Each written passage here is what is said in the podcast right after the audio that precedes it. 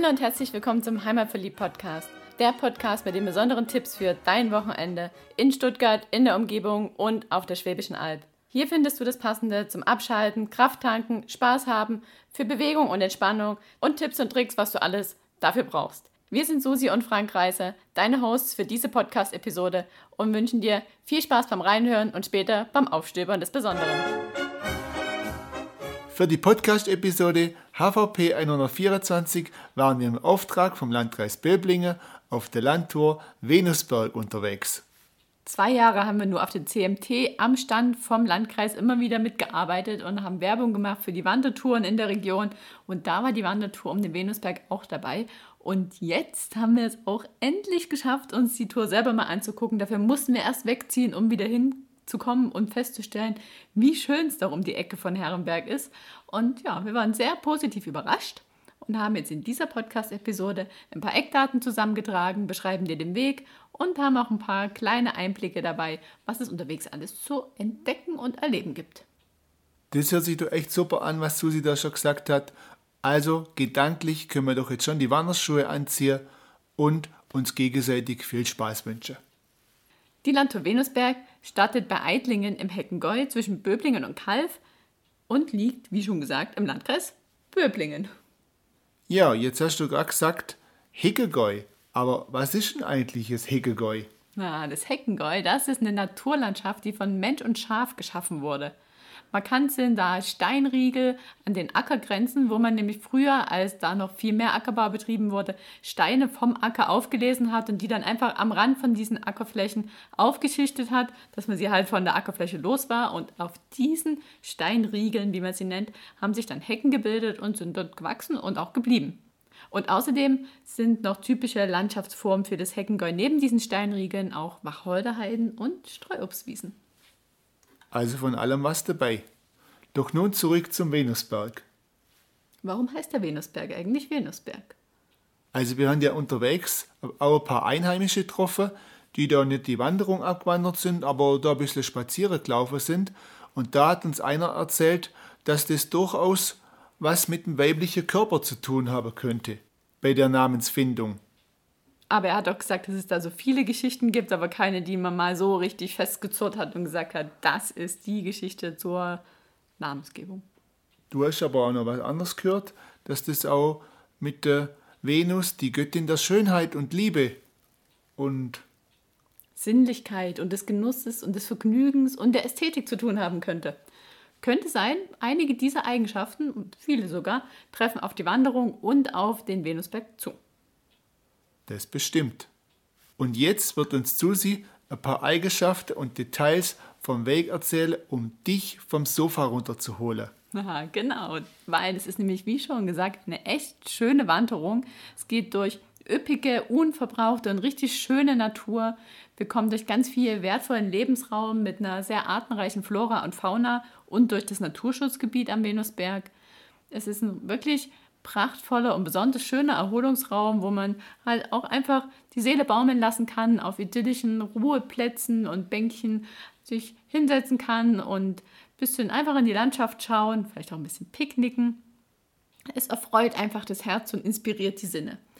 Und wer dann noch ein bisschen zusätzlichen Ausblick haben möchte, der kann durch die drei Landschaftsportale schauen oder und dran vorbei und sich belesen, was auf den Landschaftsportalen als Erklärung draufsteht und man kann einfach auf der Tour ein bisschen träumen.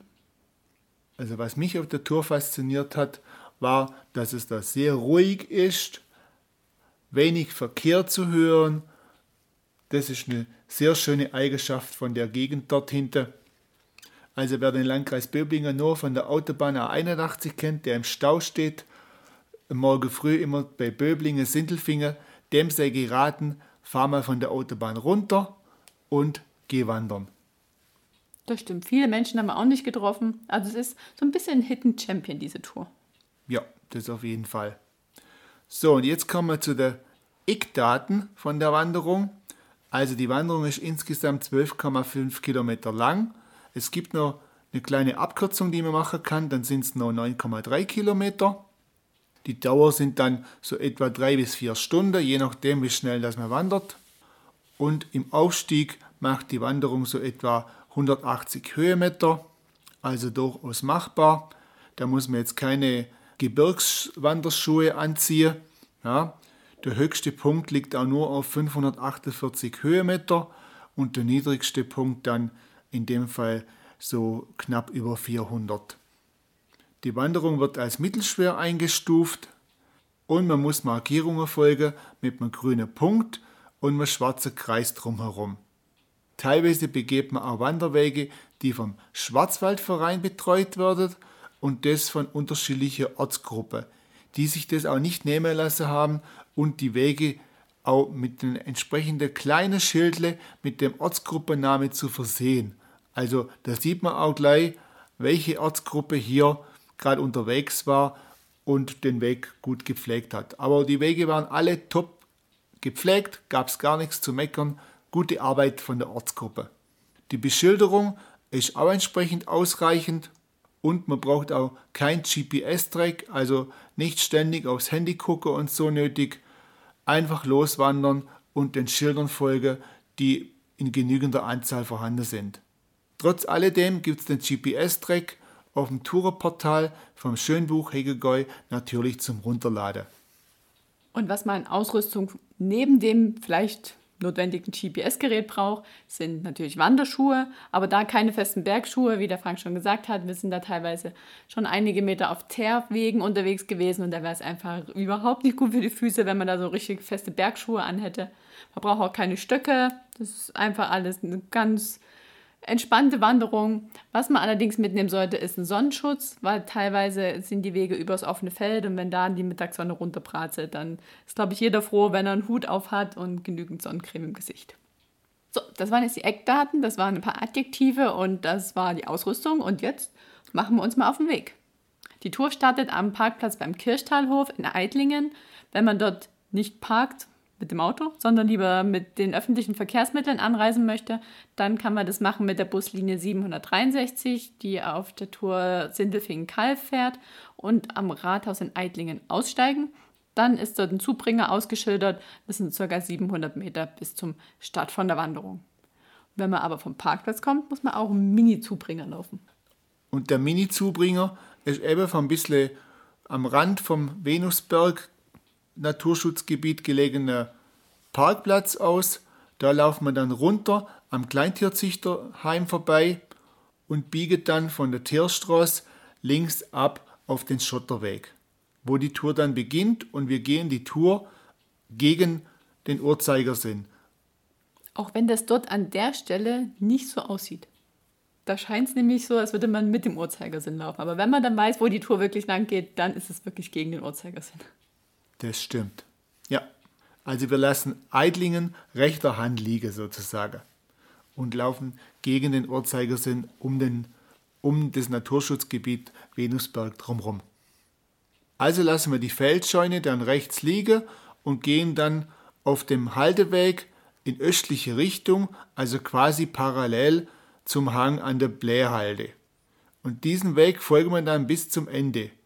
Und da haben wir immer einen schönen Ausblick aus Würmtal, also die Würm in ihrem natürlich gewundenen Bachbett.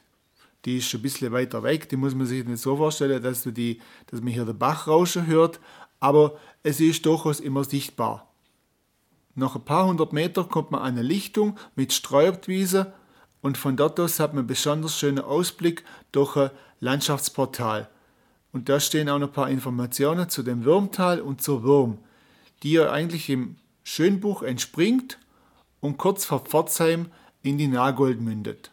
Und natürlich hat man auch den Ausblick, wenn man nicht durch das große hölzerne Landschaftsportal schaut. Also das ist eigentlich ja nur eine Art Rahmen. Ja. Ja, im weiteren Verlauf kommen dann noch verschiedene weitere Attraktionen. Kurz bevor der Schotterweg endet, auf dem wir da jetzt unterwegs sind, kommt auf der rechten Seite des Weges ein Querschnitt in den Boden, wo man die Braunerde sehen und sich auch dort belesen kann. Und dort sieht man auch den typischen Muschelkalk. Das ist für die Region ein typischer Bodenaufbau. Hier wurde nämlich früher ziemlich viel Ackerbau betrieben, wie wir schon gesagt haben. Darum ja auch diese Steinriegel und das Heckengäu überhaupt. Und an dieser Stelle ist ja ein Querschnitt in den Boden gemacht. Man kann da auch ein bisschen ranlaufen und auf Erklärtafeln ist das alles nochmal genau erklärt, wie der Boden aufgebaut ist. Diese ganze Installation, die man dort sieht, ist ein Teil des Bodenlehrpfades, der dann noch zwei weitere Stationen bereithält, aber die sind nicht an unserem Weg. Also wenn du da Interesse hast, musst du ein bisschen Abstecher machen oder nochmal wiederkommen. Kurz nach dieser Erklärung zum Bodenaufbau kommt ein gemütliches Picknickbänkle. Da passt man schön zu zweit drauf, kann die Beine hochlegen und in die Streuobstwiesen und in die Wacholderheiden schauen. Und direkt daneben steht noch ein Kunstwerk. Und zwar nennt sich das Phönix Mensch Technik Natur und ist vom Ulrich Knittel von 1996. Und bei diesem Kunstwerk handelt es sich um eine Plastik aus Eichenholz und Edelstahl, die 2002, 2003 Bestandteil der Ausstellung Eigenart, Kunst und Natur am Venusberg war, die man anlässlich des 50-jährigen Jubiläums des Landes Baden-Württembergs veranstaltet hat. Jetzt sind wir circa drei Kilometer vom Weg unterwegs gewesen und hatten einen kleinen kurzen Anstieg dabei, aber haben wir jetzt schon wieder auf dem Bänkle gesessen und uns ausgeruht. Und jetzt können wir weitergehen. Ja, so arg sind wir da jetzt noch nicht in Schweizer gekommen. Mit frohen Mutes und forschen Schrittes kann es jetzt weitergehen. Und an der nächsten T-Kreuzung biegen wir dann auch nach rechts ab auf die Gemeindeverbindungsstraße zwischen Eidlingen und Lehenweiler und gehen dann etwa nach 200 Meter links auf den Feldweg weiter in Richtung Venusberg natürlich. Und dort klärt uns dann eine Tafel über die Verhaltensregeln im Naturschutzgebiet auf. Mal ganz wichtig, dass man das gelesen hat. Also bitte unbedingt beachten. Und der Venusberg, der ist übrigens schon 1985 vom Regierungspräsidium Stuttgart zum Naturschutzgebiet erklärt worden und umfasst insgesamt 115 Hektar. Wie viel sind das eigentlich A? Weißt du das, Susi? Ich würde zwei Nullen hinten ranhängen. Ich auch. Gut, dann sind wir uns ja einig. genau, also 115 Hektar. Oder 11.500 A. Und es gibt insgesamt mehr als 40 Vogelarten und auch seltene Pflanzen wie zum Beispiel der Silberdistel, Enzian, die Küchenschelle, Orchidee und viele andere. Unterwegs begegnen uns einige mehr so Aufklärungsschilder, die uns über das Naturschutzgebiet und die Besonderheiten da drin informieren. Die sind super hübsch bebildert und interaktiv, also mit so Drehscheiben gestaltet und da findet man zum Beispiel Informationen über Wildbeere, die Schäferei, die Hecke und die Steinriegel und natürlich die Vögel. Da können auch nicht nur Kinder was lernen. Ja. zum Beispiel auch Wanderführer. Nach einem kurzen Anstieg liegt dann links von unserem Weg, ein bisschen versteckt, ein bisschen am Hang unten, ein Schafstall. Und wenn man Glück hat, begegnen wir dann auch eine Schafherde, was uns tatsächlich auch geschehen ist. Also wir haben eine Schafherde getroffen unterwegs und wir kommen am Wasserreservoir vorbei. Von dort hat man einen schönen Fernblick in Richtung Böblingen und Sindelfing. Hier oben könnte man dann auch meinen, man befindet sich mitten auf der Schwäbischen Alb, denn dort ist wirklich die typischste Landschaftsform der Schwäbischen Alb zu finden, die Wacholderheide. Also als wir dort waren, haben wir ein Foto gemacht und haben das so ein bisschen in unsere Community gestreut und es haben alle geglaubt, wir wären auf dem Heuberg, also hoch oben auf der Schwäbischen Alb, aber nein, wir waren im Landkreis Böbling unterwegs auf der größten Wacholderheide des Landkreises. Haben wir auch nicht gewusst, dass es die dort gibt. Fanden wir also sehr schön und hat auch beim Frankreich Heimatgefühle geweckt. Ja, auf jeden Fall. Also muss man erstmal wissen, dass dort hinter auch, also dort hinter von sozusagen von äh, Herreberg und so weiter aus gesehen, dass es da auch noch Wacholderheide gibt. Ja, und wie kommt es überhaupt zu dieser Wacholderheide?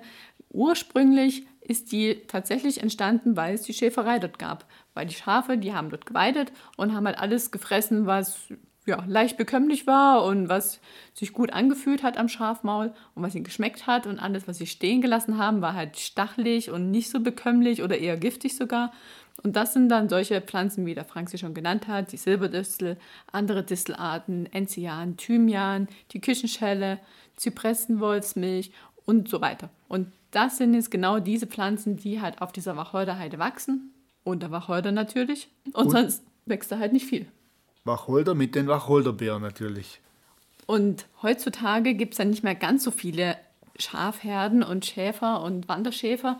Darum kümmern sich jetzt zum Beispiel Leute wie die Wegewarte und die Natur- und Landschaftspfleger vom Schwarzwaldverein und auch vom Schwäbischen Albverein um die Erhaltung dieser Landschaftsform. Und da müssen wir an dieser Stelle wieder mal sagen, danke an all die Ehrenamtlichen, die sich dafür einsetzen, dass diese Landschaftsform so erhalten bleibt und die sich halt darum kümmern, dass es nicht alles verwaltet oder verbuscht, sondern die wir heute halten frei halten.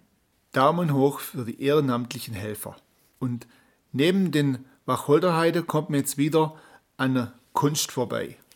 Dieses Mal trägt die Kunst den Titel Kaidan Hinweg und ist von der Ursula Huth aus dem Jahr 2002. Die Plastik, die ist aus Thüringer Schiefergestein und Glas und war ebenfalls Bestandteil der, von der Ausstellung, die Susi schon erwähnt hat. Der Weg hält halt für jeden was parat. Die einen mögen Kunst, die anderen mögen Kunst nicht. Die einen interessieren sich mehr für Wacholderheiden, die anderen nicht. Somit kann jeder entscheiden, wo er da seinen Fokus hinlenkt. Also in der Nähe von der Kunst steht ein Bänkle und von dort aus kann man schön in die Landschaft gucken. Da sind gerade zwei ältere Herren geguckt und haben gefespert. Die haben es nicht gehabt. Und gemütlich. Und wir gehen dann, ohne gefespert zu haben, weiter und biegen dann vor dem Wald nach links ab in südliche Richtung. Bei den Ruhebänken am Venusberg kann man dann bei gutem Wetter bis zur Schwäbische Alb sehen. Der Venusberg, der ist übrigens ca. 540 Meter hoch und ist eigentlich eher so eine Art Plateau ohne Gipfel. Wir folgen dann weiter der Beschilderung und halten uns rechts.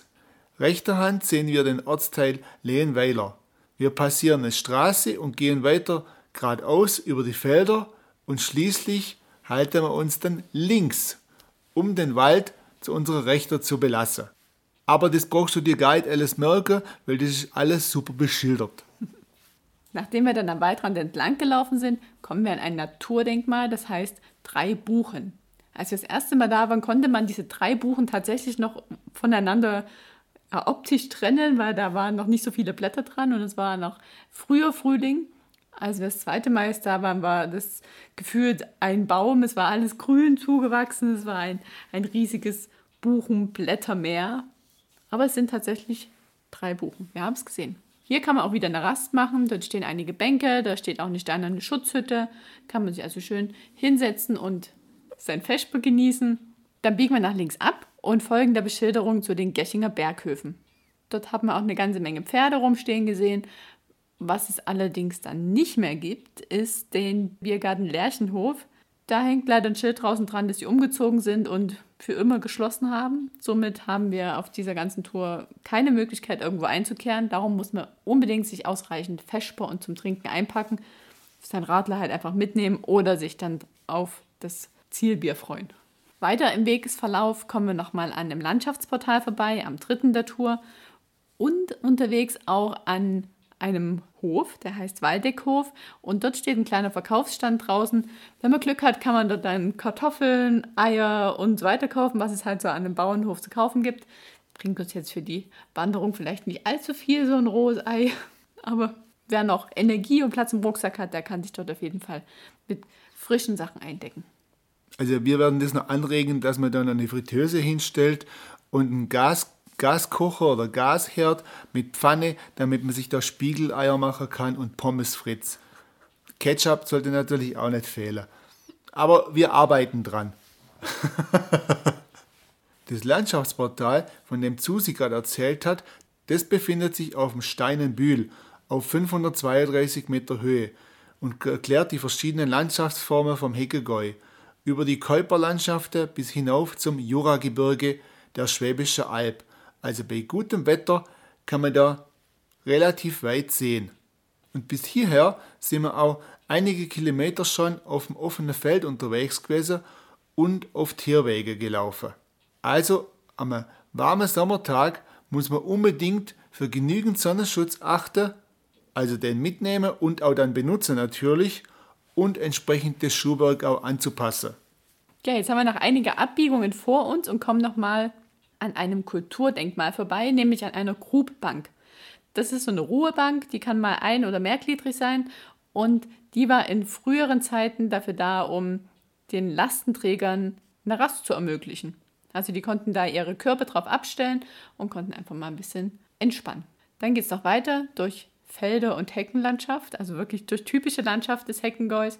und es geht wieder hinab ins obere Kirchtal. Dort geht es noch ein paar Meter und schon sind wir zurück an unserem Ausgangspunkt. Das waren jetzt aber schnelle 12,5 Kilometer. Aber wenn du da selber hingehst, dann wirst du feststellen, das lohnt sich, sehr kurzweilig, abwechslungsreich, viel Ausblick und viel Natur. Und auch viel zum Lernen. Das auf jeden Fall. Nicht nur für klein, sondern auch für groß. Und ganz besonders möchten wir jetzt noch erwähnen, dass alle zwei Jahre, also in der gerade Jahreszahl, immer im Herbst, also im September, der Hickelgäu-Tag in Eidlingen stattfindet. Bei dem Hickelgäu-Tag handelt es sich um einen größeren Bauernmarkt mit ca. 80 Aussteller und dann wird auch noch ein Rahmenprogramm geboten. Also da ist bestimmt im ganzen Städtle ein bisschen was los. Wenn der stattfindet, lohnt sich bestimmt dahin zu gehen. Und vielleicht auch das mit einer Wanderung zu verbinden. Und wer mit seinem Wohnmobil anreisen möchte, der kann das auch tun, denn Eitlingen hat sogar einen Wohnmobilstellplatz. Der ist bei der Sonnenberghalle, dort direkt am Parkplatz mit und dort gibt es drei kostenfreie Stellplätze, wo man maximal drei Nächte bleiben darf. Also wenn man die Tour macht, kann man schön einen Tag vorher anreisen, wandern, entspannen abends, nochmal übernachten und dann weiterziehen. Der ist von April bis Oktober geöffnet. Es ist ein Schotterrasen als Untergrund. Was es allerdings nicht gibt, sind irgendwie Strom- oder Wasseranschlüsse und es gibt auch nicht die Möglichkeit, irgendwas zu entsorgen. Also man muss alles wieder mitnehmen und alles mitbringen. Also perfekt für jemanden, der mit einem autarken Wohnmobil unterwegs ist und einfach eine schöne Zeit in der Natur haben möchte. So, das war's jetzt von uns. Nochmal zusammengefasst können wir sagen, dass das eine schöne Auszeit war für uns und wir das echt empfehlen können für einen Urlaub direkt vor der Haustür, weil die Wanderung Venusberg ist ein Hidden Champion und bietet viel und es ist wenig los und man kann richtig abschalten. Vielleicht wird er jetzt aus dem Geheimtipp der große Renner und es ist ein bisschen mehr los. Aber das ist ja auch gut so, dafür ist es da. Es soll ruhig viele Menschen nach draußen ziehen und in die Natur. Und jetzt sagen wir. Viel Spaß beim Aufstöbern des Besonderen im Landkreis Böblingen. Wünschen dir dein Heimatverliebt-Team Frank und Susi. Macht's gut. Ciao, ciao. Ciao.